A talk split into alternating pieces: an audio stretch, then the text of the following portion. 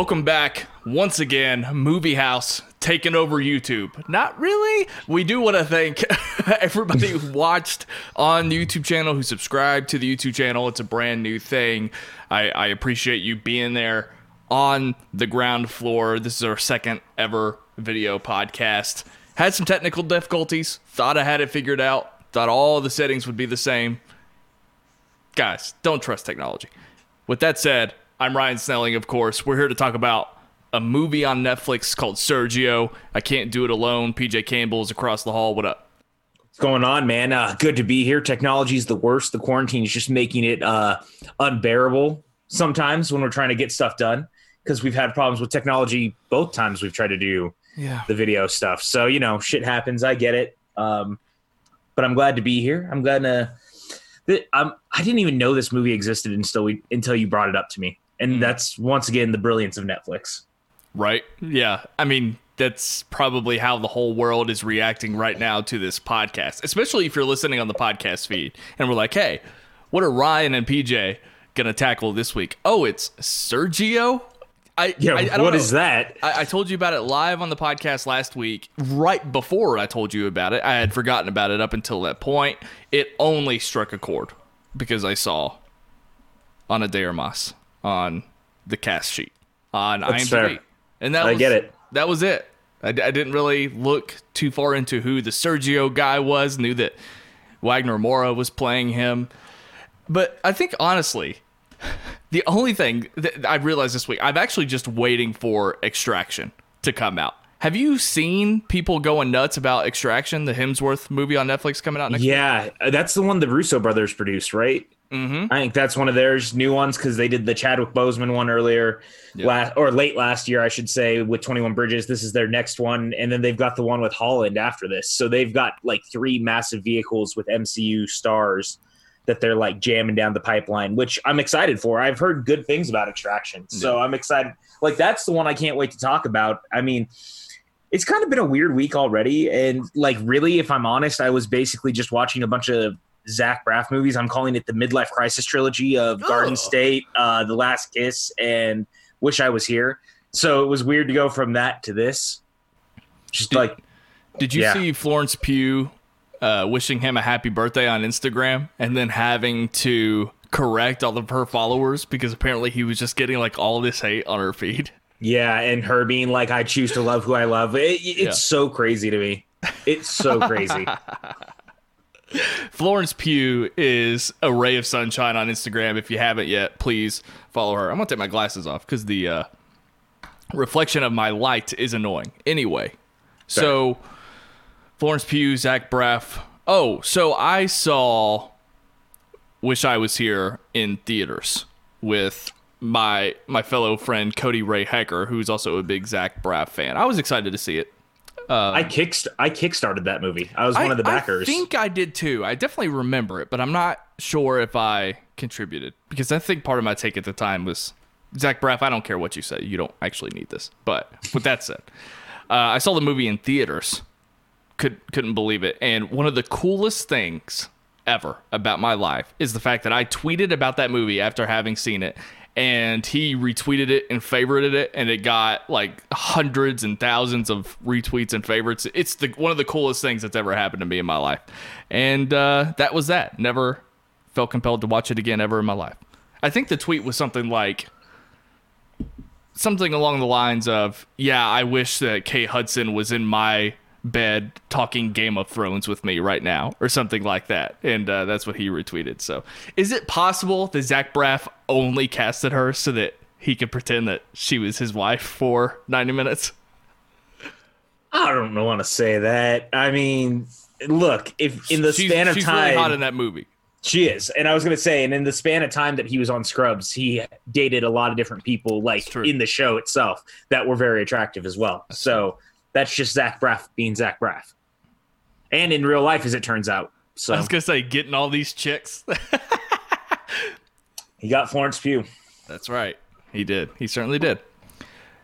Florence Pugh, ray of shining light. Also Ana de Armas. And like like we said, that's one of the reasons why we felt compelled, or at least I felt compelled to force you to watch this movie against your will without having any prior knowledge. I want to talk about Wagner Moura for a second. I I have not finished Narcos, but I do remember, and I'm wondering if you felt this way too, seeing him for the very first time in Elysium, and not in the theater, not being able to understand a single fucking word that that guy said in that movie. Ah, dude, I forgot he was in that until I looked today because I was like, why do I recognize him? And I was like, oh, he was in Elysium. Mm. That's weird. I don't remember that. Oh, really? And, like, it is so hard to understand what that dude is saying in that movie. I was right. I was like ready. I, I was probably gonna watch it with subtitles anyway, but I, I was hesitant. Like, hey, I don't know what he's gonna do. I don't know how clear he, he spoke fine, obviously, in this movie. He's he's very clear. Not at all the way that he spoke in Elysium. But I was ready and I was prepared to throw those subtitles on if I needed them. Because it, it was extremely hard to know what he was saying in that movie when I saw it. Yeah, I again, I totally forgot he was even in it until I looked at it and I went, "Oh my god!" And I, I was already going to watch it with subtitles anyway because I tend to with new movies, kind of period, um, just so that I don't miss any dialogue. And I could see why, because then, like thinking back with Elysium, I was like, "Holy crap!" Like his accent is so thick, and that's you know that's just how some people are and that's okay. It's just it can be hard to understand it sometimes. So yeah, subtitles are necessary. I haven't seen that movie in a while, but I, if I remember correctly, there was a lot of like jargon and slang too, probably that didn't help me interpret what he was talking about. So anyway, I, I haven't seen fair. that movie in a while, but that's just how I remember it. And I guess you're not a big Narcos fan if you didn't even you haven't even seen him in that either. I haven't seen Narcos. I keep meaning to because everyone keeps saying how great it is. It's just one of those things that I just haven't sat down with, even though I really should. Yeah, me neither. Probably one of the most notable Netflix series out there, maybe period. And I've had this weird habit. I've seen the first episode of Narcos Mexico twice. and just haven't finished the series either time. Not for any real reason other than I guess I just get distracted. I think I watched like the first half of the first season of Narcos and don't really remember why I got off on that either. But uh, anyway, anyway, it, it, it's important because we're talking about Netflix is just the reason why Movie House is in business right now. So maybe with all this extra time, we can go back and all the things that we've missed out on, like uh, Narcos. But this uh, this movie's really all that we had. I mean, was there any other possibility other than no. like a TV show? Right. Not that I could think of. I mean, outside of like D'Elia had a new comedy special, but you don't really review comedy specials in the same way that you talk about a movie, you know? Like I know you watch it. I haven't had a chance to sit down with it yet, but yeah. It's just so weird because again, we're trying to do our best right now with the quarantine because literally no movies are out right now. We should be watching things and we can't. And so we're ha- trying to make sure to give you guys content. We watch movies like Sergio. And I'll say this, I mean, it's not the worst movie I've seen all year, but I like I didn't really care for it either. I did not either. Yeah, I don't know, man. I I, I kind of said it to you off mic before we started. Like, if I have if I don't see another movie about Bush era politics at this point, it's going to be like way too soon. Yeah. Um, it, I I understand why it's important to make these movies. I understand why we need them. But Sergio, for me, I didn't really know a lot about his story. And so I was kind of looking into it before I watched it, just so I had some context to who he was as a person and things like that. I just recognized the name from that time period. And for us then to jump into this movie that's got like weird, it's weirdly paced. I don't like the way that it flips around different time frames so frequently. It's right. just very, very irritating. Like I don't even need things to be linear, but it jumps through so many different time periods at different times that it became convoluted for me. And I don't know. I it just I wanted to love it, and it just didn't gel with me. Yeah, I'll read the synopsis real quick. A sweeping drama set in the chaotic aftermath of the U.S. invasion of Iraq, where the life of top UN diplomat Sergio uh, de Mello, I can't remember if that's how you pronounce his name, hangs in the balance during the most treacherous mission of his career. So this gentleman is uh, a notable person in our history. The director of this film, Greg Barker, also directed a documentary uh, about a decade ago about this same gentleman. So it's something that director Greg Barker is super super passionate about. The writer is Craig uh, Borten. To my knowledge, I I haven't seen either of these gentlemen's uh, other prior work, but uh, this is something that he's obviously passionate about. And y- you mentioned Bush era politics, something that it's an era that we grew up during. And I will agree with you, though the argument, the immediate argument is if you were going to tell any story inside of the Bush era, it should be about some of these heroes that common folk like me and you don't really know that much about. I mean, I certainly did Right. know about this gentleman, and he played a huge role um, during this this period. So that's that's the argument for that. But your point still stands, and it's it's one of like five things that this movie is about, and I think this all falls apart when you just speak to the execution. You've already touched on it. It wants to do like four or five different things, which aren't like unfamiliar when you're consider. But like, do you consider this a biopic? That that's my first question. Do you the way that it's told? Does this feel like a biopic to you? I mean, it's definitely a biopic in the idea of uh, you encapsulate someone's life in a certain time. Some biopics are like a snapshot of a portion of time. If you look at Lincoln, that's what Spiel- Spielberg did with that movie. Was he focused strictly on just one portion of the life of Lincoln, whereas others you can see will do like a sweeping tale of someone's life in two and a half hours. And I don't, I sometimes I don't think that really works either because I think you miss a lot. Like in Ray, you take something like that and you end up condensing parts of his life or moving character like combining real life people into one character and stuff like that. I don't necessarily love things like that, but then you look at like 42. 42 is a great example of how to take a snapshot of someone's life with Jackie Robinson and you make it like the focal point of their being at the same time. Yeah. And I, I- guess that's what they were trying to do here. I I know that it's a biopic or biopic, but it doesn't feel like it to me, and I don't think it's a good one because I don't think that I quite know and understand this gentleman and everything that he was doing. And there's a there's a few like movie things that I think are at fault here, but but also I just don't know that it did a good enough job exploring aspects of his life, particularly with his family. I still have like so many questions. It tried to address it. I don't think it did effectively. There was a few like glimpses and few snapshots of him. You know, it's a non-linear story. I remember one of the more confusing things was uh so there's a scene where uh, him and Anna meet on a run, right? And they have that conversation about the ceasefire. And he's like, "Oh, who are you?" Because she says something really uh, smart and intelligent that he could pick up on. Directly before that was another running scene with no exchange of dialogue that I think takes place like three years later, but there's Yep. no real like relevance for it, and I'm I wasn't sure what that was trying to tell me. And there were other there was another scene where she calls him out for being married, and you get a glimpse of his hand, and he's not wearing a wedding ring. So I was like, oh, that's interesting she did her homework, learned about this character, thought we were going to dive into that. We don't at all. I think there's one throwaway line where he says that him and his wife married very young.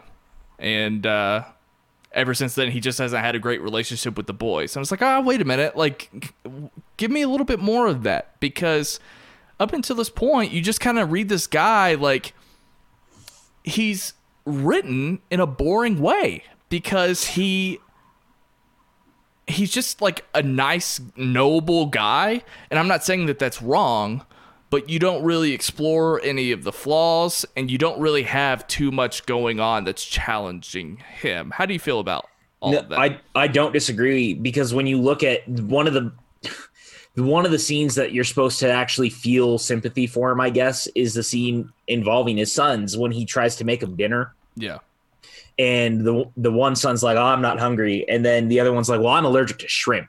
He's like, "When have you been allergic to shrimp?" Literally my whole life. So I'm supposed to care that his relationship is so like shattered with them, but we never spend time with them enough for me to care. And that's the fault of the film.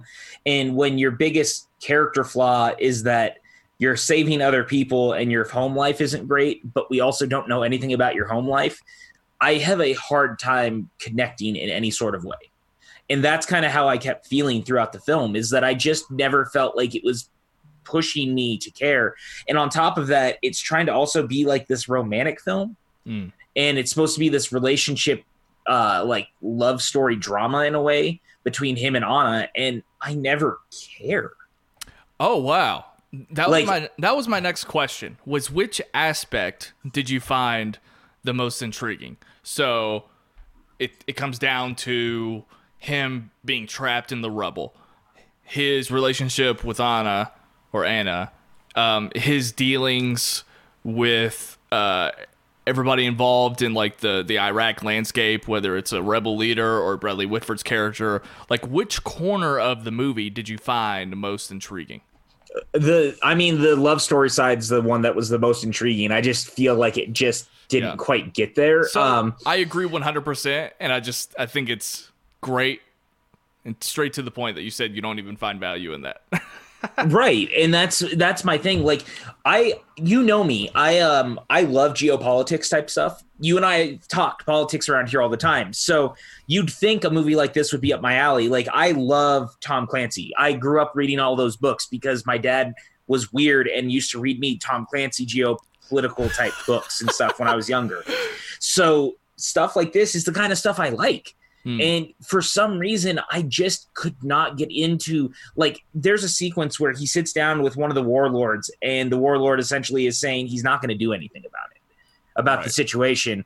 And it should be this like rousing moment when he's like, you know, history will remember you for the way that you decide to do this. Like, I can't remember exactly what he says, but essentially it's to the tune of history's going to remember you for how you respond to this situation. yeah.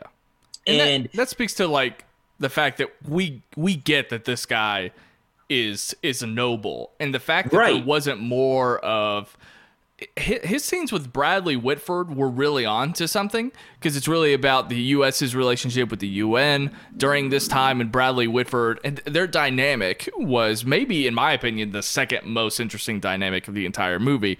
I agree. Behind behind him and and Anna, so the fact that that kind of just goes away a little bit and it, it's really in the writing. Honestly like all of these scenes could have really been beefed up more especially with him and these political leaders. Like there's some like good snappy one liners at the tail end of the scenes but it's nothing really like screams off the page. It really really doesn't. And i think that even with the love scenes um i shouldn't call them love scenes. There's one love scene. What i what i mean is the scenes between him and, and anna right, hundred that- percent. Those are popping off the screen because she is great in them. Like mm Wagner Moura does a good job. He's done better.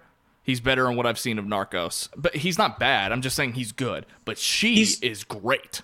and that's uh, something I wanted to point out, and it's something I feel we've all been talking about since Blade Runner 2049 at this point. Every time she's in something, she elevates the material. Yeah. Every single time. And this movie is no exception. She is fantastic throughout.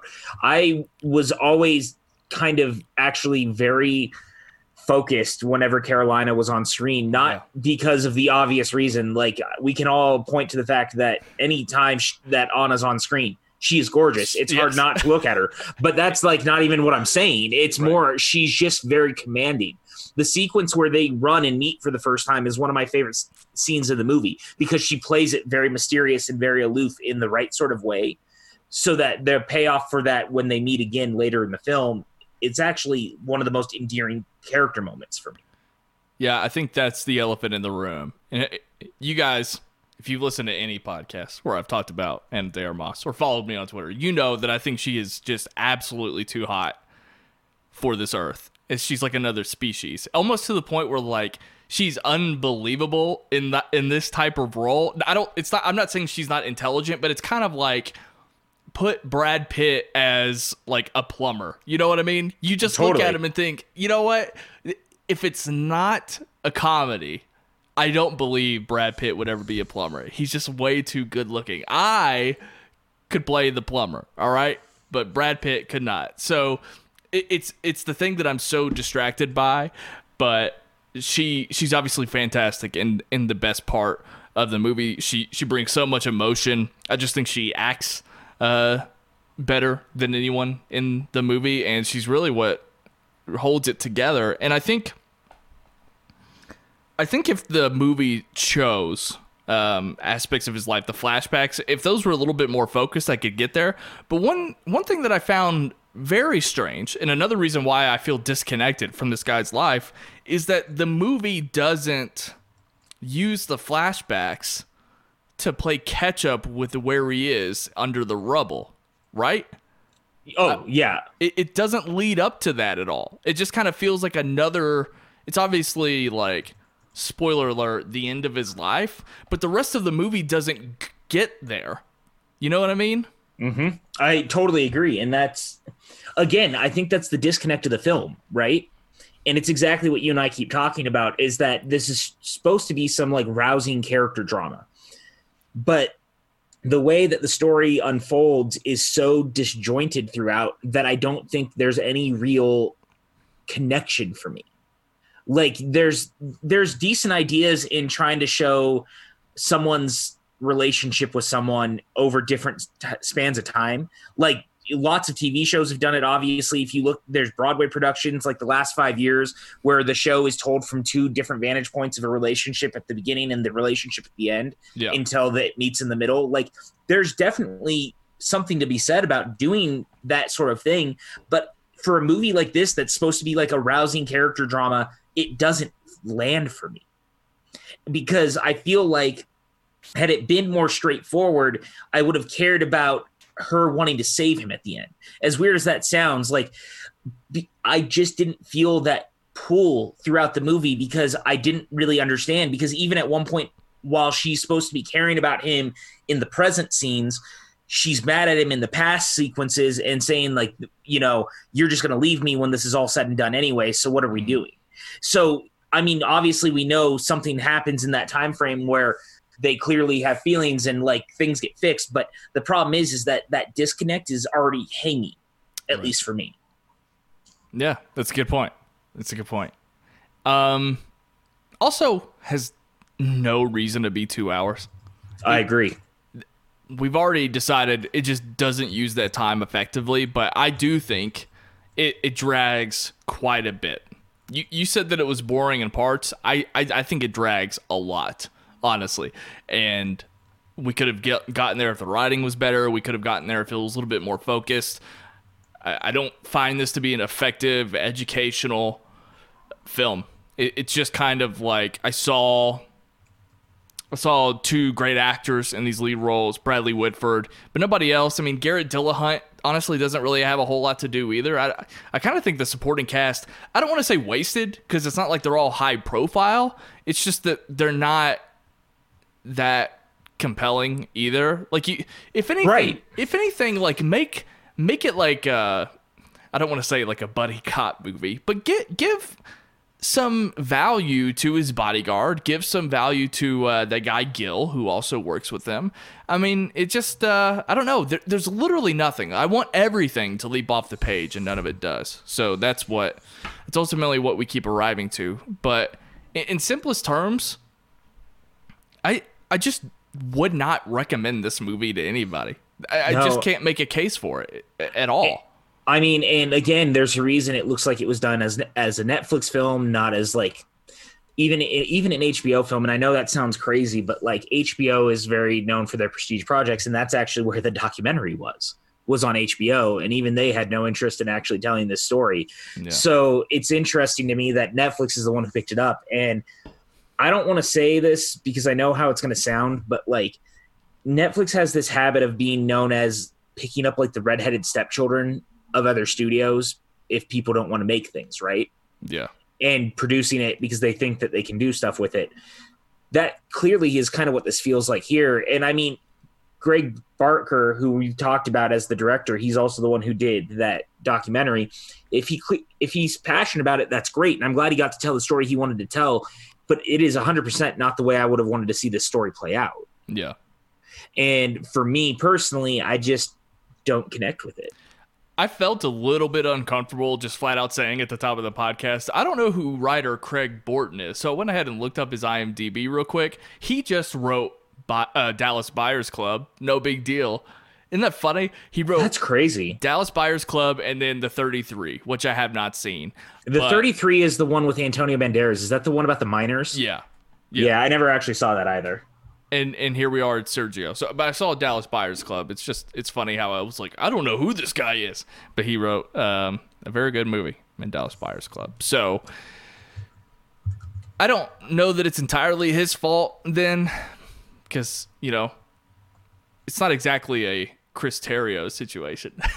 no, and I mean, I'm already looking like on IMDb. This movie is already under uh, yeah. six out of ten on their rating, which I think is very interesting. This movie's been out a, less than a day, but I mean, I think hours. people are people are kind of like us, where we check it out and it's just it's just not that interesting.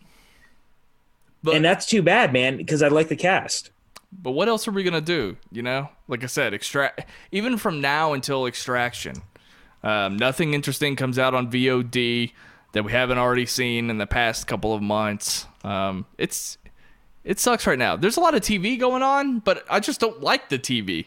Like devs, I couldn't get into. I might binge it just so we can kind of talk about it on the podcast. But right, I mean, like other than Westworld, I'm not really into TV right now, and it's it's only going to get worse. It's crazy. It's unfortunate. I- I know, man. I mean, you you know me. I you and I have talked about this because you come down and I'll be rewatching Scrubs or rewatching How I Met Your Mother, and you see me watching those so frequently. And at this point, it's not even out of the fact that there's other things I could be watching. It's just like I'm just maybe it's because of the quarantine on top of it, but like I just want to watch stuff that's like comfort food and the stuff that I don't I don't want to go over to Westworld right now. You know, I, am not. Yeah. I'm just not feeling you, drawn to it. You don't. I mean, I like Westworld season three so far. Westworld fans d- don't, which is hilarious to me because I guess I'm just not supposed to be on the same page with Westworld fans because I despise the seasons that they love and love the one that they they despise.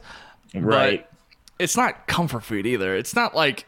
I, I, talk a lot about it on Sight and Sound. It's a very particular thing. It's a show that I'm entertained by, but I don't feel compelled to like talk about it with anybody just because I don't think it's it, it's still Westworld at the end of the day. They're just telling a story that I'm more fascinated with, but it still is up to its same shenanigans. Um, I'm watching Community, rewatching Community, so that's uh, my thing right now. So where are you in it? Because out of curiosity, I love Community, but I'm also one of the people who really loves the first three seasons, and then after that, I don't necessarily love it. I so I've only seen the first three seasons, and uh, okay. right right now I'm in like the first ten of season two. But I've I'm pretty sure I've seen maybe th- even through four, maybe.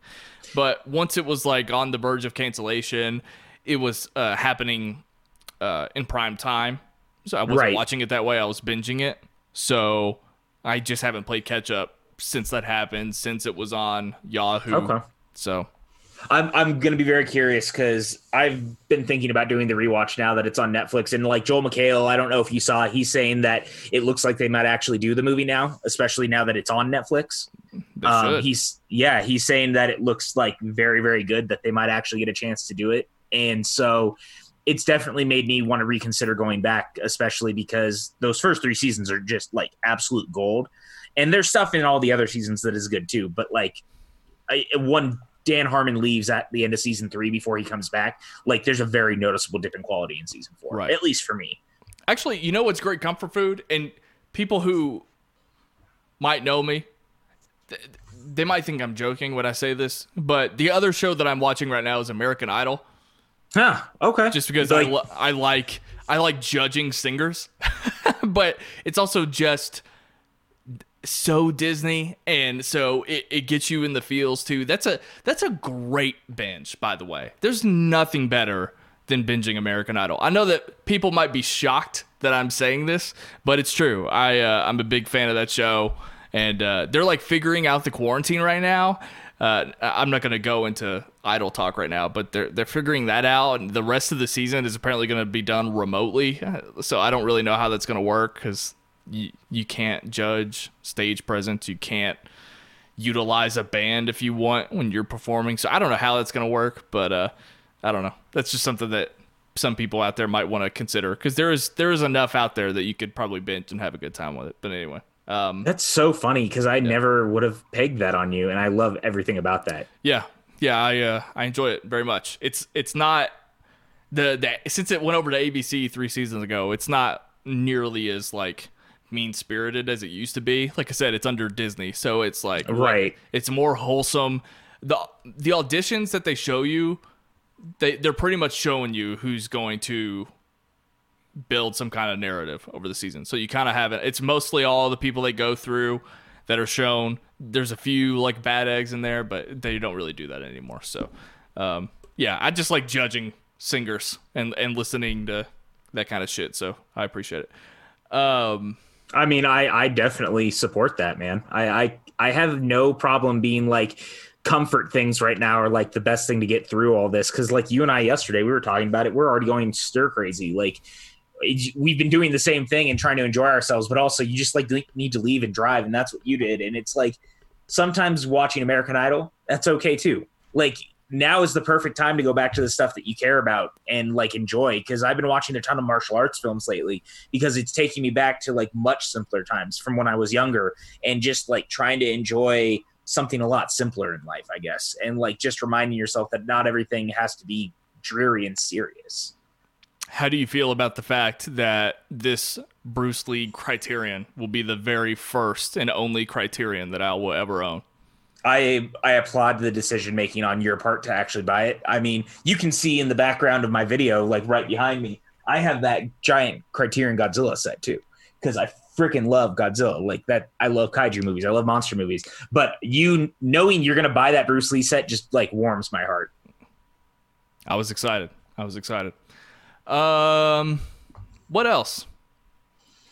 What like are you? Have you gone back to any movies? I guess is like that, or has it mm. just been TV for you? Like I haven't as watched your a lot comfort? of movies. Yeah, it's just, okay. It's just TV. I haven't watched a lot of movies.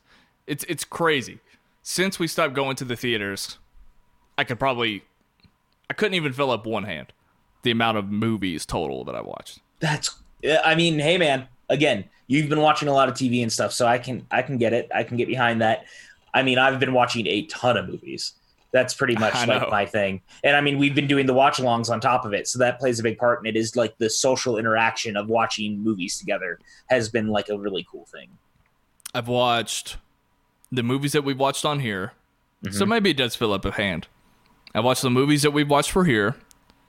Two last week, this one today. Um, a goofy movie, Looper, I think that might be it. Okay, so five's not bad. Not a lot since we stopped going to the theater. Yeah, man, I get it. I do. I I just find comfort in like rewatching old Jackie Chan movies and stuff. So I've watched a ton of that. Been watching like Pacific Rim and just like the kind of movies that are just gonna like put a smile on my face. Except of course, then I had like the midlife crisis trilogy over the last 24 hours with Zach Braff. So right, you know, things happen. Short podcast today, but hey, what are you going to do when you were just talking about Sergio? Next week, we're going to talk about this Netflix original movie with Chris Hemsworth called Extraction. The the press is sort of ramping up on it a little bit. The Russo brothers talked about it on Twitter today. Apparently, it's just a whole lot of fun. Um, there's a great continuous shot. Apparently, it's like the the Russo brothers said it was their favorite eh, favorite oner that they've ever seen, which has me excited, even though I can't imagine that that's true. Um, yeah, so I, I hope it's a lot of fun, and I can't wait to talk about that next week. And if something else pops up that's interesting, I'm sure we'll touch on it too. But uh, I think that about does it here, man. Yeah, man, I'm freaking excited for this Russo brothers one. I really, really am. Like, I just think it's going to be a ton of fun. Yeah. Um, I, I appreciate that they're doing this like producer thing now on top of everything else. Yeah, I do too. Actually, real quick, let me just ask you about the rumor, the rumor mm-hmm. that Joss Whedon is involved with Fantastic Four. It's I'm curious about that too. Um, strictly speaking, number one, I, I take a little bit of grain of salt because I believe it was John Campea who came up with this. Okay. Um, that is from what I understand. So I haven't really deep dived into it. But the thing is, is we do know that Marvel is high on using the Fantastic Four right now.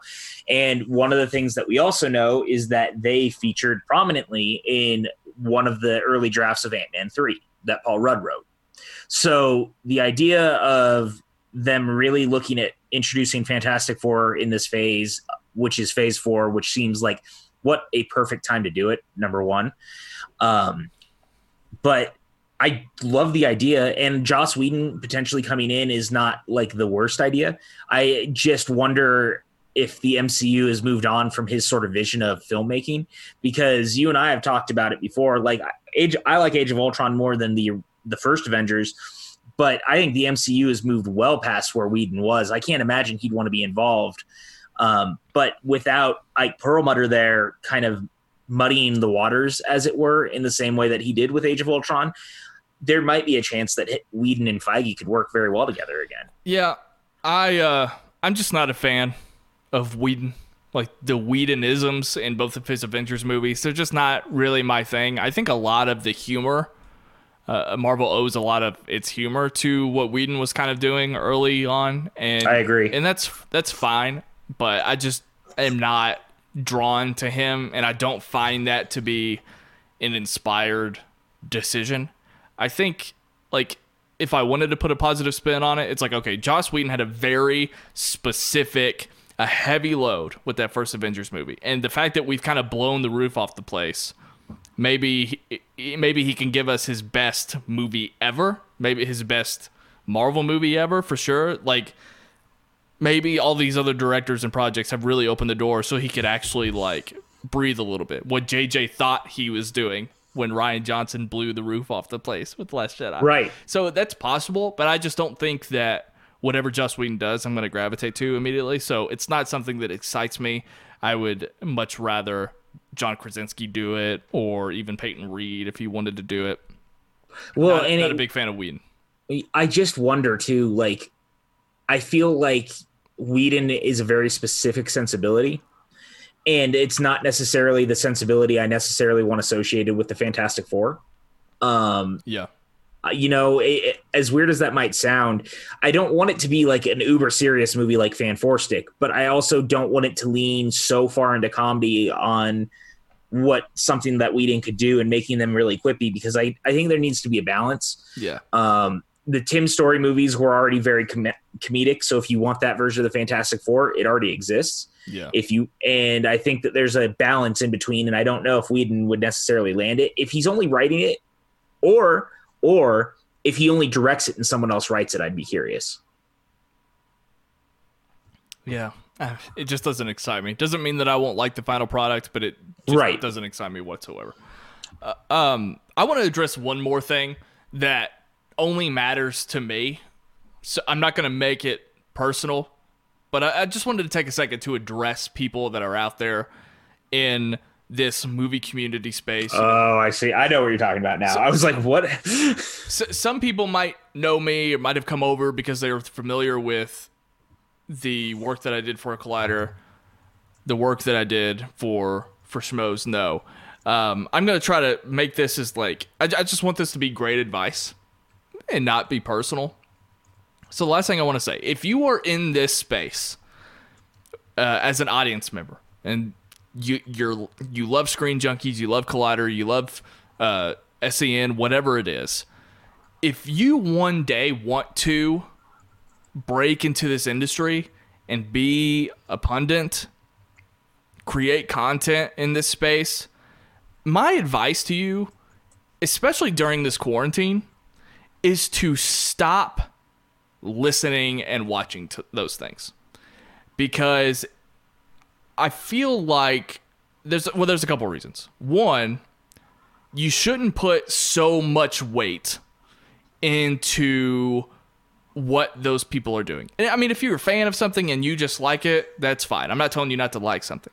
But I think if you're also at the same time simultaneously trying to break into this space, you should be worried less about what they're doing That doesn't mean you can't build relationships, make connections.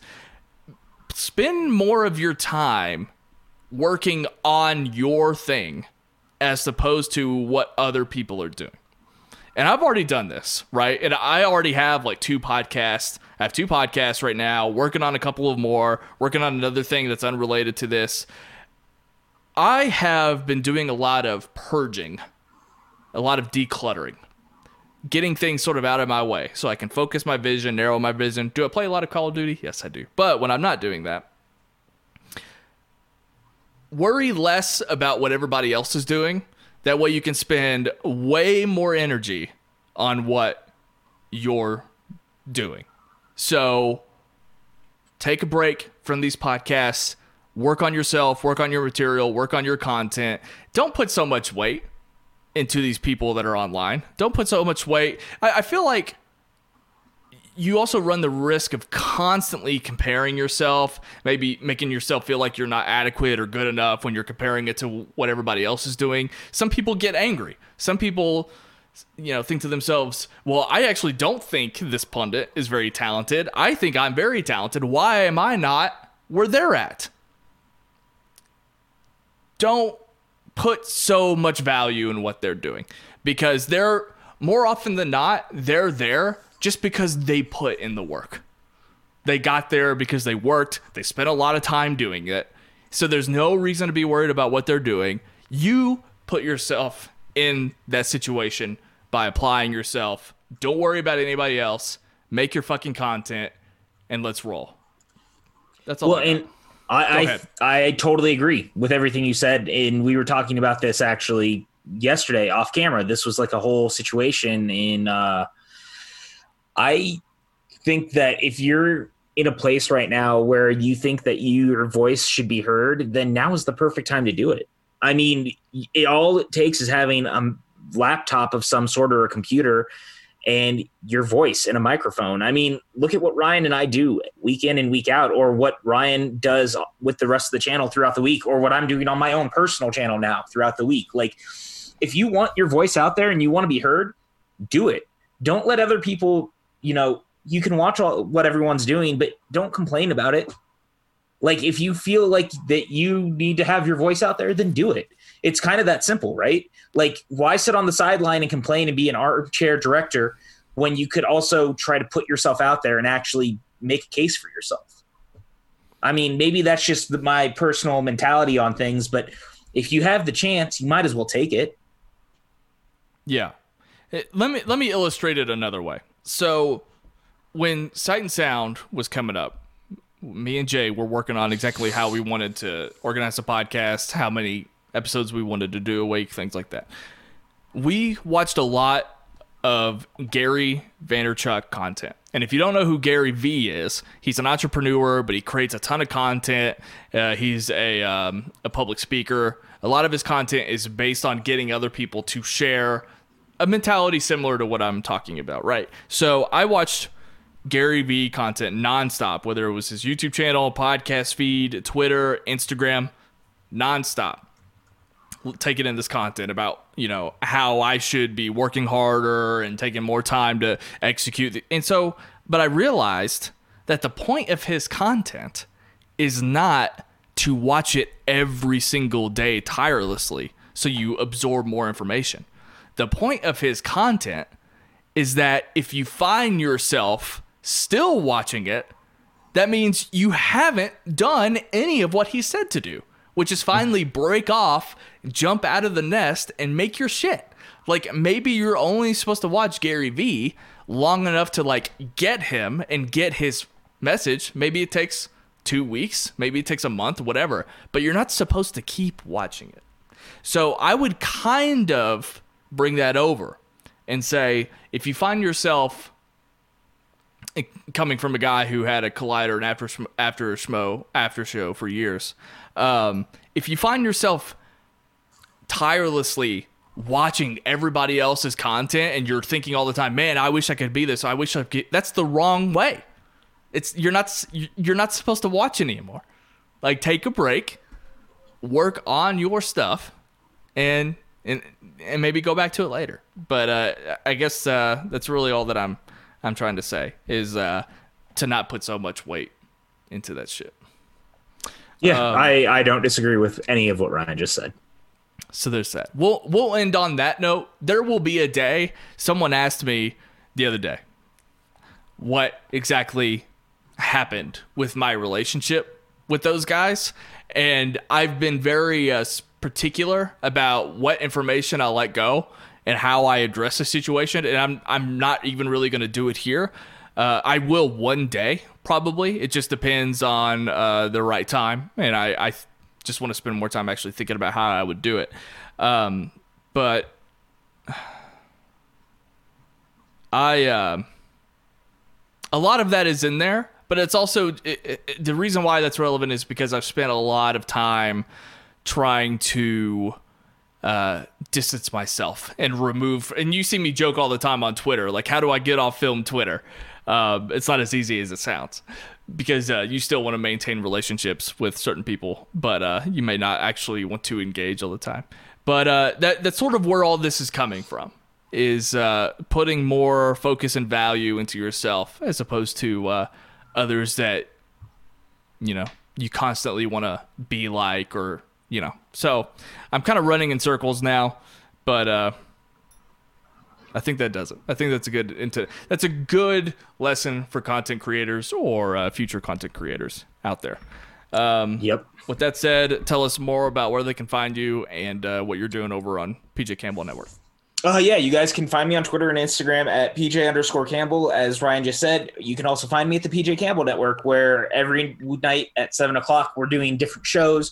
Uh, Mondays and Fridays we do watch alongs. Mondays normally an animated film of some sort. As I said earlier in the show, Ryan was just on. We did a Goofy movie for the 25th anniversary, and it was a total blast.